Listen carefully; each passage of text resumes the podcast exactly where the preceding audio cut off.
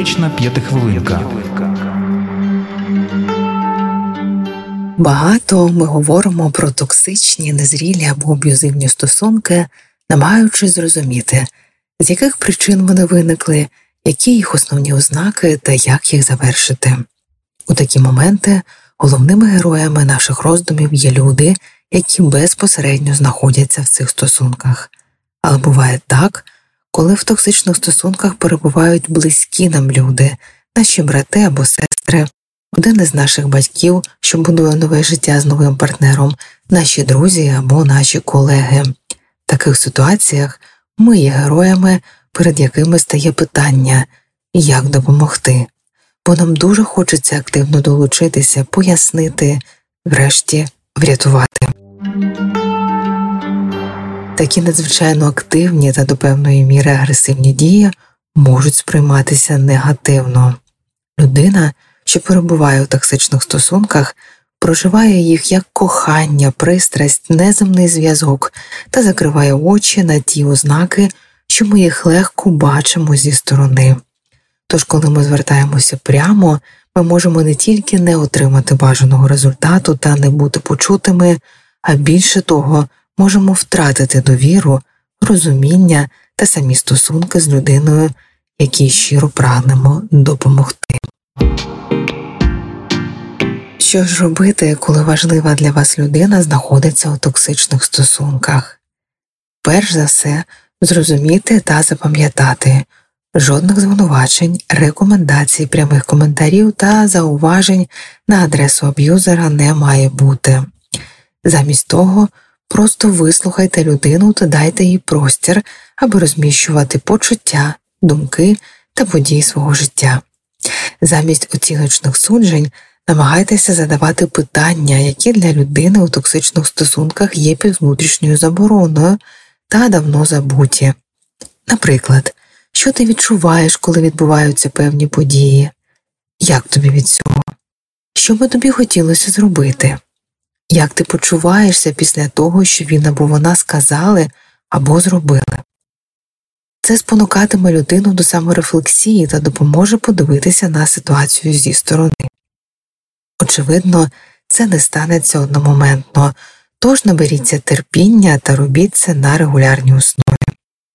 Оскільки людина, що перебуває в токсичних стосунках, часто втрачає свої потреби, хобі, роботу, властивості, нагадуйте їй, якою ви пам'ятаєте її у минулому, що тепер є відсутнім та за чим ви сумуєте. Робіть це не з позиції нападу та звинувачення, а використовуючи я повідомлення. Обов'язково нагадуйте близькій вам людині, що ви поряд, готові підтримати, дати прихисток діями, а не тільки словами бути поруч та бути корисним чи корисною. В той же час повертайте близького до впевненості в своїх силах та можливостях, починаючи з прийняття рішень та потім і дій, що можуть за ними слідувати. Саме це контроль над власним життям і прагне відібрати токсичний партнер. Тож, коли ви нагадуєте людині, що вона здатна діяти самостійно, ви протидієте аб'юзеру. Пропонуючи конкретну та реальну допомогу, ви можете почати з речей, які не будуть безпосередньо стосуватися завершення стосунків. Це може бути візит до психотерапевта, відпустка окремо від партнера, підтримка у поверненні на роботу, гроші на консультацію адвоката. У вас, як свідка, можуть виникати багато почуттів, що впливають на ваш психоемоційний стан це злість, безпорадність, почуття провини. Оскільки допомога близькій людині спрямована на її відновлення та вихід з токсичних стосунків це довгострокова тема, приділяйте час своєму стану, у тому числі і через роботу із психотерапевтом. Не нападайте на близьку людину та не звинувачуйте її, знецінюючи її вибір, стиль життя та рішення. Говорячи щось на кшталт, ти жертва, ти не тримаєш слово та повертаєшся до нього або до неї. Що ти знайшла у цих збочених стосунках, ви відвертаєте людину від себе та не дозволяєте їй почуватися безпечно вже із вами в контакті, а це те саме, що відбувається з нею так. Повторюючи сценарій токсичних дій, ви тільки допоможете аб'юзеру більше закріпити свої позиції.